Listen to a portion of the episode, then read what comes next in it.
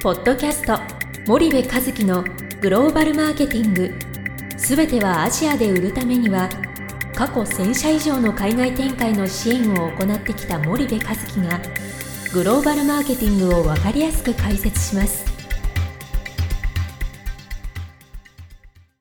えー、皆さんこんにちは森部和樹です。森部和樹の新刊この一冊で全てがわかるグローバルマーケティングの基本が出版されましたぜひお近くの書店アマゾンでお求めくださいえーと、今日はですね実はあの先日2年半ぶりにですね、えーと、海外に、えー、行きましてですねその時のお話をちょっとしようかなというふうに思ってるんですけどあの私が最後に、えー、海外に行ったのが2020年1月の、えーえっと、ミャンマーだったんですよね。であのまああのあとね、えっと、コロナ禍になってミャンマーもあの軍事クーデターになってで、えーまあ、今に至るというこういう状況なんですけどでまあコロナ期間中やっぱりそのなんていうんですかねその行って、えーと、行き先の国で入国して2週間3週間隔離されてで仕事を数日してまた戻ってきて2週間隔離みたいななんかそんな時期もずっと続いてとにかくこう隔離をして海外に出国するともう1ヶ月ぐらいがこう拘束されてしまうみたいなね。でさすがにそれで行くような仕事はないのであのであればその現地のスタッフで十分あの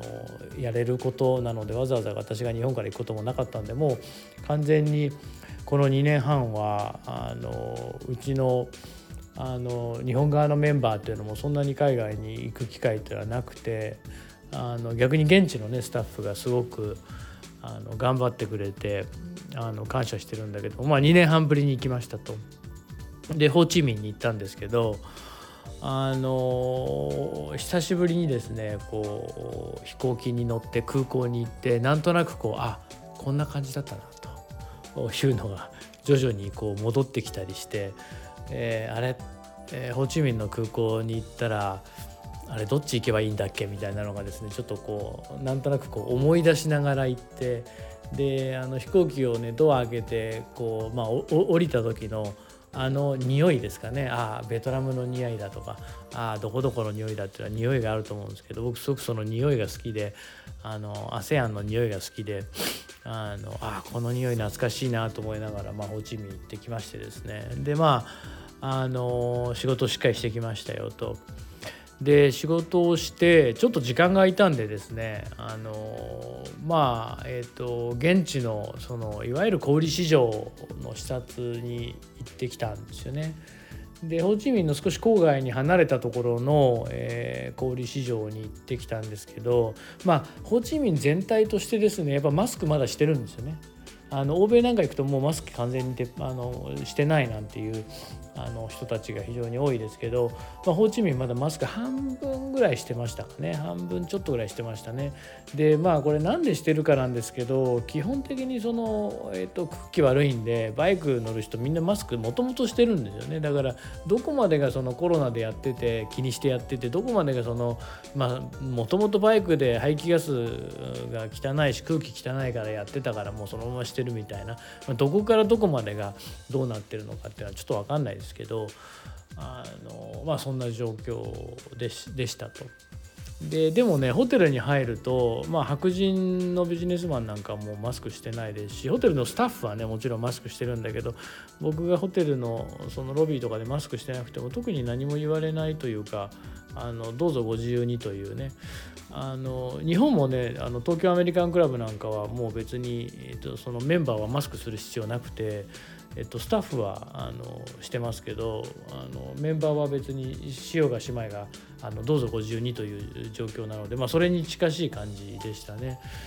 で、えっと、メリリアンに泊まったんですけど、えっと、そんな状態でしたとただやっぱりホテルがですねこの2年間なんか稼働してなかったよねっていうのが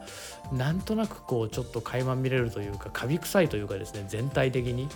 でもちろん湿度も高いんでその稼働してチャキチャキやってないとですねこうね人が入ってれば毎日掃除しますけど人が入ってない部屋なんていうのは多分1ヶ月とか2週間に1回とかしか掃除しないと思うんですよねだからだいぶこうカビ臭い感じはあって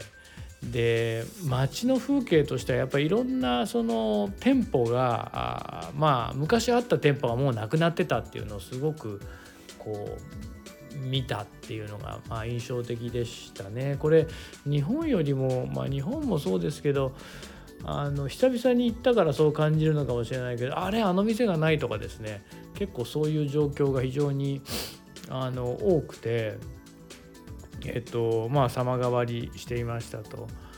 でまあ僕その突撃でインタビューとかするの非常に好きで、まあ、バイアスかかっちゃうんですよね。そのこういう質問するからよろしくねっていうと。なのであの突撃でこういろいろインタビューをするとまああの半分ぐらいしかまだ戻ってないっていうのがあの結構大方の見方でしたかね。でえっとうん、まだまだやっぱりしんどい感じはあってでそのしんどさの表れなのかベトナムは基本的にもう入国制限全くないので、えー、パッとこう来て、えー、パッと乗れるっていうですね。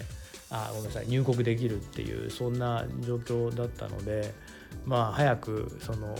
外国企業がまた再び来てもらうと外国人観光客も来るというような状況を願ってるんだと思うんですけど、まあ、そんな状況でした。で時間ですね。えー、っとすいません、えー、相変わらず話が長くてまとまりのない話をだらだらしちゃいましたけどとりあえず今日これぐらいにさせてもらってまた次回少しもう少しベトナムの話をさせてください、えー、それではまた皆さん次回お会いいたしましょう。本日のポッドキャストはいかがでしたか？